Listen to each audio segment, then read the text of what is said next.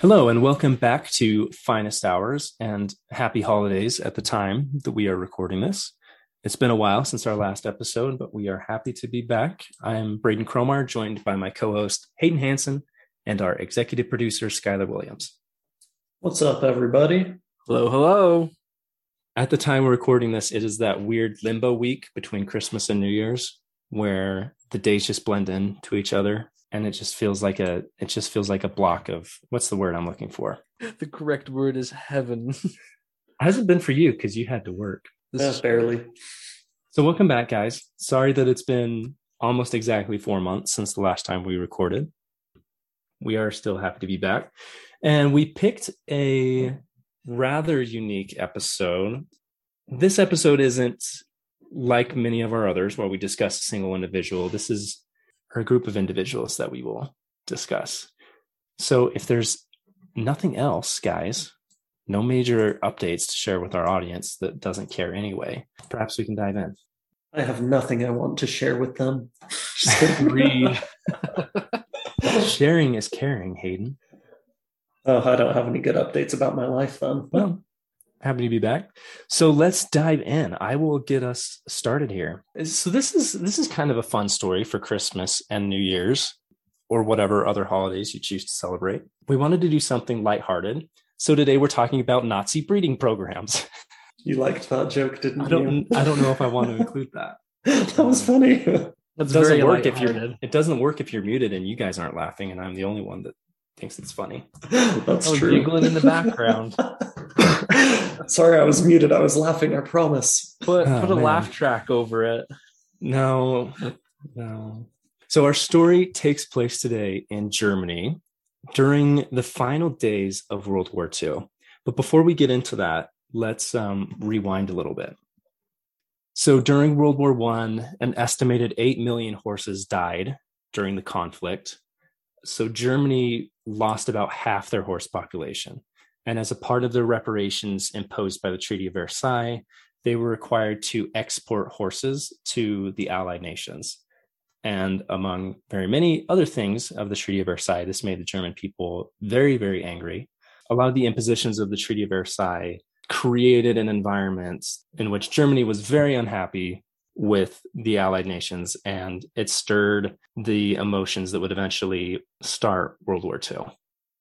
So gave birth to a failed artist that decided to get into politics. Yeah, that one art school, man. So close. Horses were still a very important part of the military at the time, and as a part of German rearmament, in very typical fashion, Adolf Hitler wanted to breed the finest war horses that the world had ever seen. So he appointed a hippologist, Gustav Rau, to oversee the German horse breeding industry. We don't know what hippologist means, so should we make this our word of the day? Word of the day. All right, so, who's looking it up? I'm doing it right now. Skylar, give us an elementary school definition for hippologist. A hippologist is an expert in or student of hippology. Oh, okay. Well, that doesn't help, Skylar. So, a hippologist is a person who studies horses or their breeding, training, etc. Okay. Etc. Not a person that studies hippos. That is a simple enough explanation. Thank you, Skylar. Yes. For that word of the day. You ever been to a hippodrome? Hippodrome? A hippodrome. That's a horse racetrack. At least it is in France. I want to see if that's English. Hippodrome, ancient Greek stadium for horse racing and chariot racing. Nice. We're not talking about hippodromes today, but thank you for that useless bit of information, Hayden. I found it very useful. In fact, it would have been useful when we were thinking about what a hippologist is. Sorry for the delay. Yeah, it probably would have helped. So when Germany began invading the other countries, the Nazis ended up stealing horses from famed riding schools across all of Europe, the most famous of which was the Spanish riding school in Vienna, Austria, which still exists today. The breed that Rau had championed for this breeding program was the Lipizzaner, a descendant of Spanish and Arabian horses. These were very carefully bred horses that were highly intelligent, courageous, gentle, and beautiful, and they're often associated with fairy tales. They were the breed of choice for European royalty for centuries. So just picture the most beautiful white horse you can. That's the one that Hitler wanted. I mean, there's probably other breeds of white. There are other breeds of white horses out there, but if you when you think white horse, you're thinking Lipizzaner, and you don't even know it. They look albino, but don't have red eyes. They're iconic. They're cool. Now, the riding school in Vienna had a long, respected history of their Lipizzaners, and it was a place where the upper class could watch the prized horses perform in front of a live audience. How come it was only the rich people going? Because it was expensive. How much is it now? How many, like, look at the opera. It's not that much now.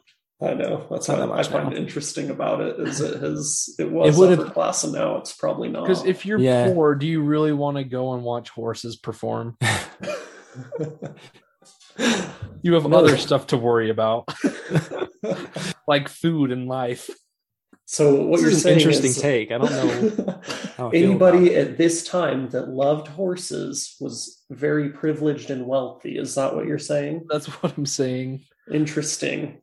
Have that as the background for the man we're about to talk about. That is not the case. Horses were a bigger part of everyday life in the 1940s than they are now. Like now, you have to be rich to own horses. In the 1940s, and earlier, not so much. But these were exceptional horses. As Hayden mentioned, these were the breed of choice by European royalty. So these were expensive horses. After the German annexation of Austria, the breeding mares were removed from the Spanish riding school and sent to a farm in Hostau, Czechoslovakia, for both their safety and for breeding. Only the performance horses stayed at the riding school. The mares received exceptionally good treatment from the Nazis, and they were transported back to Czechoslovakia in very spacious train cars, a stark contrast to the over-cramped train cars that the Nazis had been using to round up humans. So it really is so messed up. Pretty crazy, right? They love horses, but they don't like humans. Yeah, a lot of them would have thought of these horses as more benevolent than most human beings. When the horses arrived at the farm, Rau was in possession of nearly every Lipizzaner in the world, and the horse breeding program continued through most of the war until 1945, when the war turned against Germany. The mares were still at the farm in Hostau in the final days of the war, and that is where the story of dun, dun, dun, Operation Cowboy takes place. Yeah. In early 1945, the Western Allies and the Soviet Union were closing in on Germany, and it became clear that Germany was going to lose the war. The nation was thrown into chaos, the chain of command had been broken, and the German army was fractured. So units were not communicating very well with each other, and it was just a total mess. Total disorganization. It was bad. So orders were given by the Nazi command to execute any soldier on sight that was caught deserting or sabotaging the German defense in any way. Germans had been force-fed anti-American and anti-Soviet propaganda for the previous 10 years. And after the Americans bombed their cities to rubble, their hatred of the Americans grew. But more than the Americans, they really hated the Soviets. Germans began fleeing eastern cities into lands that would be occupied by the Americans rather than the Russians, because they were convinced that they'd receive better treatment there. Some top officials wanted to surrender to the Western Allies, but continue on the fight against the Russians. And at the end of the war, there was a very strange softening towards the Americans out of fear of what the Soviets might do to them. That sounds so soft. Who fears the Russians? I do. If I have learned anything from history, it's that you never, ever invade Russia. No, it doesn't work. Don't mess with those people. All right. So just east of the German-Czechoslovakian border was the farm where German veterinarian Rudolf Lessing was appointed by Gustav Rau to oversee the care of these horses. And the highest-ranking German officer in the area was Luftwaffe intelligence officer Lieutenant Colonel Walter Holters, who had become stranded in the town after running out of fuel, which I think that also speaks to how you know the war is ending when, like, your high-ranking officers are stranded in places. Like, that just shows you it's not going well. This is a bit of a tangent, but have you guys seen the movie Darkest Hour about Winston Churchill and the Blitz over London?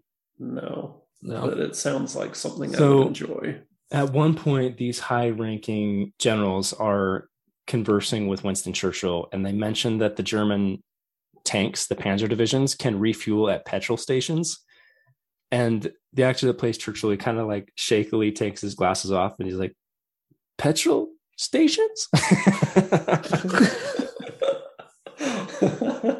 Yeah, why didn't he just stop and fill up at a petrol station? That's pretty funny. That is funny. Hayden, sorry. Right on, no problem. So Lieutenant Colonel Walter Holters, who was stranded along right in the area where the farm is at, ends up befriending the officer who is in charge of protecting the farm, who is Colonel Rudofsky. And as they shared the same passion for the horses under Rudofsky's care, their friendship blossomed. That's cute, Hayden. When it became clear that the Russians would take the farm and likely destroy the horses, Holters tried to convince Rudofsky to surrender the horses to the Americans in order to save them from the lifetime of labor in the USSR or immediate death. Russians do not like horses. I don't know if they don't like horses as much as they don't care about horses. They were just going to destroy everything. They see everything as kind of just a breeding animal and don't really have any and we actually do mention this, and I'll actually pick it up here as I'm kind of alluding to it, but the Russians were actually known for killing captured horses and dispersing their meat for rations. They had no regard or reverence for these prized horses. In the spring of 1945, they actually killed a captured thoroughbred racing horse, Alchemist, when the stallion refused to load onto one of their trucks, and destroyed the Royal Hungarian Lipizzaner collection. I'm still thinking. Give it a minute. Why are you thinking? What are you thinking about? We are sinking. Now, Rudofsky was apprehensive to surrender the farm to the Americans, but realized this was the only way to save the horses under his care. Holters, knowing time was running out, headed west, and he was aided by the farm's veterinarian, Rudolf Lessing, to meet with the Americans and to plead with them to rescue the prized horses from the onslaught of the incoming Red Army. And at the border, Holters found a group of American soldiers and immediately surrendered. He was interrogated and told the U.S. commanding officer, Colonel Charles Hancock Hank Reed, not far from here, some of the most valuable horses in the world are being sheltered. These are no ordinary horses. These are Royal Lipizzaners from Vienna. And he had carried photographs of the horses at the farm that he presented to the U.S. troops. And Colonel Reed was a former cavalryman and polo player who also shared a love of horses. He sent a message to General George S. Patton, who was commanding all the troops in the area. And he said, General, these horses are just ordinary. We don't need to do anything about them. The end. The end. Patton was a documented horse lover. He competed in the 1912 Olympic pentathlon and was a fan of polo. When he received word of these horses, he sent a message back to Colonel Reed. Get them, make it fast. 10 weeks earlier, the Allied forces met at the Yalta Conference to discuss the post-war plans for the reorganization of Germany and Europe. It was agreed upon at the Yalta Conference that U.S. troops would advance no further than the border of Czechoslovakia. However, the farm at Hostau lay 20 miles east of the German-Czechoslovakian border. If the U.S. forces were to be caught within Czechoslovakian borders, it could damage the fragile relationship between the United States and the Soviet Union. If these U.S. forces were to be caught in Czechoslovakia by Soviet forces, Patton would disavow this operation. It never happened. I don't know what you're talking about. I had no idea. I don't even know what happened. Kind of an animal you're talking about. I use tanks. Let's be clear that the United States and the Soviet Union, even though they are allies at this point, really, really do not like each other. They just have a common enemy. Our friendship just never blossomed. Well, tensions are already really hot between the United States and the Soviet Union because, well, for a lot of reasons, but they don't trust each other. The Soviets are left to take very heavy casualties at the end of the war. And that's kind of one of the leading reasons that actually sparked the Cold War. Only they loved horses as much as the Americans. Colonel Hank Reed dispatched a young officer, Captain Tom Stewart, a Tennessean horse rider, to go to the farm at Hostau with the German veterinarian Rudolf Lessing and negotiate the surrender of the farm into American hands. Stewart and Lessing were instructed to inform the German command over the farm that if Stewart did not return within 24 hours, U.S. forces would attack the farm with full force. So Lessing and Stewart were able to negotiate the surrender of the farm to the Americans. They raised a flag of truce over the farm, and hours later, a small American force of 180 men, led by Colonel Hank Reed, arrived at the farm. Upon arrival, U.S. troops raised the American flag. The farm was now under the care of the United States Army. So the farm was also housing around 300 prisoners of war of British and Polish origin, but that's not super important. Also operating in the surrounding area were anti-communist Russian Cossacks. That's an interesting word. I think it's Cossacks. We're going to go with Cossacks. So there's some anti-communist Russian Cossacks, I can't say that, who had joined the Axis powers in rebellion of the Soviet Union. So anyway, in this area, you've got some Russian Cossacks, some British people, some Polish people, and all of them are friendly towards each other at this point. And they were all eager to escape west to avoid execution by the Soviets once the occupation began. Mostly just the Russian Cossacks. This is an important thing to note that and this is kind of stating the obvious, but not everyone that fought in the German army or the Wehrmacht had Nazi sympathies, especially when the war starts to turn against Germany and the Americans and the British are bombing German cities. A lot of people in the Wehrmacht were just trying to defend Germany from destruction. So they were friendly not because they didn't necessarily have allegiances to the Nazi Party or to Adolf Hitler. They just wanted these horses to be kept safe and protected. And they were no longer able to do that. And they knew what the alternative would be if they came under Soviet control. The area surrounding the farm was still crawling with German resistance fighters. Colonel Reed had to plan how to safely transport the 300 plus horses safely back to Bavaria. To supplement his small force, he issued the captured German weapons to the rescued prisoners of war and to a small group of German camp guards who volunteered to serve under the U.S. command. Which, I have to pause here. So this is very interesting because this is one of only two times in the final days, well, in the entirety of World War II, but two times in the final days of World War II, German and American forces actually fought side by side, and this is one of them. What's the other one? The other one was a rescue mission at Castle Itter, which was housing VIP POWs, like French diplomats. French VIPs. Yeah. And the SS were going to execute these VIP prisoners, and the Americans got there first, and the German Wehrmacht and the Americans fought a battle against the oncoming SS soldiers. Interesting. So we can all get along when we're trying to save French people or horses. That's what we've learned. French really, and horses are equivalent. And the SS are horrible people who have pled their allegiance to Adolf Hitler. Basically Hitler's thugs. So they're not necessarily an arm of the military. They're more of like a military police. Bunch of crimes. Not even their own citizens like them. All right. So shortly after the farm was captured, it came under attack by the SS troops. The multinational force battled the SS soldiers for 5 hours before driving them back. During a break in the fighting, Colonel Reed began organizing transport to return the horses across the 20 miles of enemy territory back to Germany. Some of the horses were ridden out by German, American, and Russian officers, while most of the others were rounded up and marched back across the border. During the trek, the armed soldiers had to stay vigilant, always watching for SS reinforcements or German resistance fighters. The 300 horses made it safely across the border into Germany without a moment to spare. Just as the Americans were riding out of Hostau, Stalin's Red Army had arrived in the town. Heartless and horseless. No horses to eat.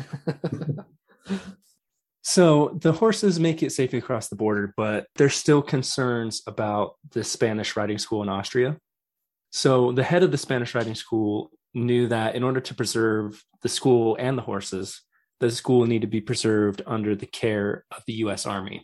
He was asked to put on a performance for General Patton in a field in Germany on May 7th, 1945. At the end of the performance, he approached General Patton and asked, "The great American nation, which has singled out to save European culture from destruction, would certainly interest itself also in this ancient academy. So I'm sure I'll not plead in vain in asking you, General, for your special protection and help for the protection of the Spanish Riding School." Patton replied, "I hereby place the Spanish Riding School under the official protection of the American Army in order to restore it to a newly risen Austria." And on the following day, May 8, 1945, Germany would officially surrender to the Allied forces. Because the horses were free. Not because of the horses. I'm just seeing point A took us to point B. Yeah. Straight line. It's just a very interesting... What I've learned... Think about the timeline. This war is over these horses. No, think about the timeline. This is the final days of the war. So they have to go in and very quickly rescue these horses, get them back to what's going to be American occupied territory, away from the Soviets, away from the SS. To end the war. And then now the war has officially ended. So these horses and these American troops guarding them can't go under attack by SS troops. It's said that Hitler watched these horses run away, and that's what made him kill himself. No. Oh my gosh. We're like 100, maybe 130 miles southwest of Berlin. He had a telescope. He was in a bunker. Big telescope. Big telescope. Anyway, continuing on. So maybe he just got word of it is what you're trying to tell us? It's just an interesting timeline. It is an interesting timeline. This is the final days of the war, and they used it to rescue these horses. Colonel Reed said, "We were so tired of death and destruction, we wanted to do something beautiful." That makes it sound like he knew that the war was ending anyway. It was. Everybody knew that the war was ending. Within the next couple of days, so might as well finish it with a bang. That's one of the risks of this operation. They knew it was the final days of the operation, and nobody wanted to die in the last days of the war rescuing horses. That is so true. Nobody did die anyway. No one on this expedition did, except for one mare who broke her leg, and they had to put her down because she couldn't make the rest of the journey. That is really sad. So that 5-hour fighting, nobody died in it. Did any SS soldiers die in that? You know what?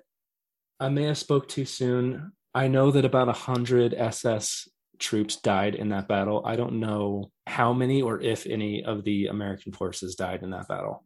It would be unusual for one side to take 100 casualties and the other side to take 0, but... It was a highly fortified farm.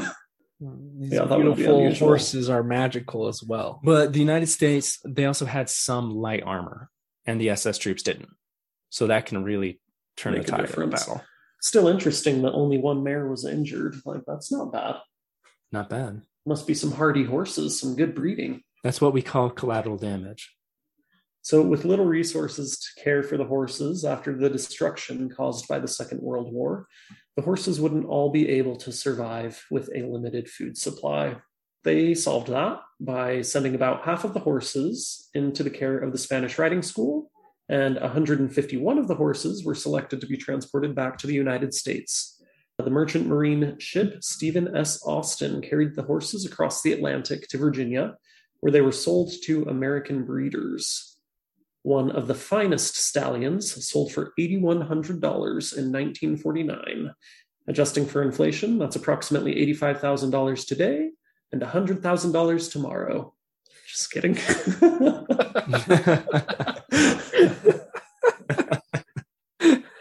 That's funny. That's sad, but true. Oh, the times in which we live. The Spanish riding school still exists in Vienna today. Today you can tour the facilities and see the descendants of the rescued Lipizzaners perform in person. Ooh. It really does exist today, and it has, we looked this up, it has 3.7 stars on Google. So don't 1,100 go there. 1,100 reviews. So that's pretty good. It looks cool. It does look cool. I wouldn't go to Austria just to see it, but if I was ever in Vienna, I would go see it. And tickets are cheap. They're like under $30 US. You don't have to be a VIP French person or a rich... What did we decide the people that were going were? Aristocrats. Yeah, you don't have to be an aristocrat anymore. You can go watch these horses for $15. You can be poor and watch horses. I don't know why it's so cheap, but it's cheap. Maybe no one's that interested in horses in Vienna. No, that can't be an obsession. The one thing we've learned through this message is that everybody loves horses. Yeah, everybody in this really did love horses, which was weird. They were willing to die for the horses. Just about. They were also willing to lie about their involvement in it so that they didn't get in trouble. In the United States, there are also riding schools across the country that prominently feature Lipizzaners in their performances, but they kind of just got sold all over. So there's probably some horse lovers here in America that are very grateful for World War II that brought Lipizzaners to the U.S. It didn't bring them to, it didn't introduce them to the United States, but you got 150 of them. Yeah, that's not a bad number to start out with. A chicken in every pot and a Lipizzaner on every farm. Roosevelt had some great policies, man. It's awesome.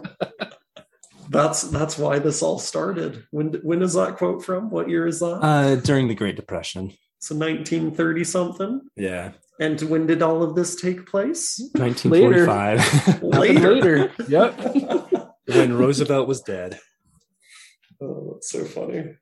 All right. Well, I hope you guys enjoyed this episode of Finest Hours. Learning about horses, the love everybody has for horses. In the meantime, make sure you follow us on Instagram at Finest Hours Podcast. Give us a like and a follow on Apple Podcast and Spotify. Do you have anybody you would like us to talk about in the future? Email us at finesthourspod@gmail.com. And tell us if you're sick of me always picking World War II stories. Don't you dare say anything about our World War II stories. We've done a lot. There's a lot to tell. That's where most stories come from. Well, we need a German goodbye. We can wish them a happy Christmas or a Merry Christmas and a Happy New Year. We wish you a Merry Christmas. We wish you a Merry Christmas. I am not saying that. Freundin knackt in unterm glückliches neues Jahr. Frohe Weihnachten und ein glückliches neues Jahr. What she said. And Happy New Year, everybody. In 2019, when we recorded, I said, here's to 2020. Hopefully it doesn't suck as bad as 2019 did. And that was I couldn't have been more wrong. But hopefully 2022 doesn't suck as much as 2021 did. And we just jinxed it for the whole world. And I just jinxed it for the whole world. So be prepared for pandemic number 2. Goodbye, everybody.